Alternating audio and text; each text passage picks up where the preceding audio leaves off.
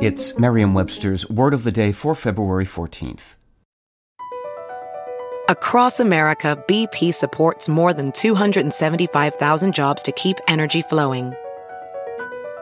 Jobs like building grid scale solar energy in Ohio and producing gas with fewer operational emissions in Texas.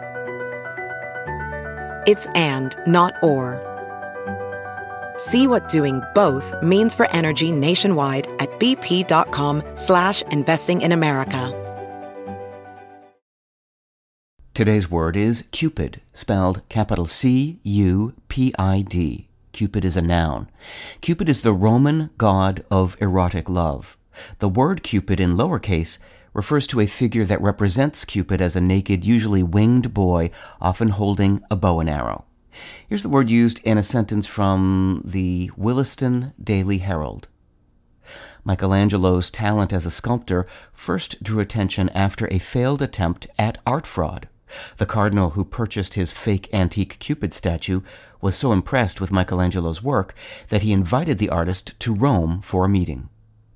According to Roman mythology, Cupid was the son of Mercury, the messenger god, and Venus, the goddess of love. In Roman times, the winged messenger of love was sometimes depicted in armor, but no one is sure if that was intended as a sarcastic comment on the similarities between warfare and romance, or a reminder that love conquers all. Cupid was generally seen as a good spirit who brought happiness to all, but his matchmaking could cause mischief.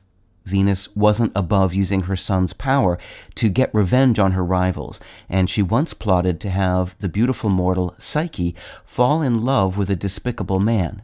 But the plan backfired. Cupid fell in love with Psyche, and she eventually became his immortal wife. With your word of the day, I'm Peter Sokolowski.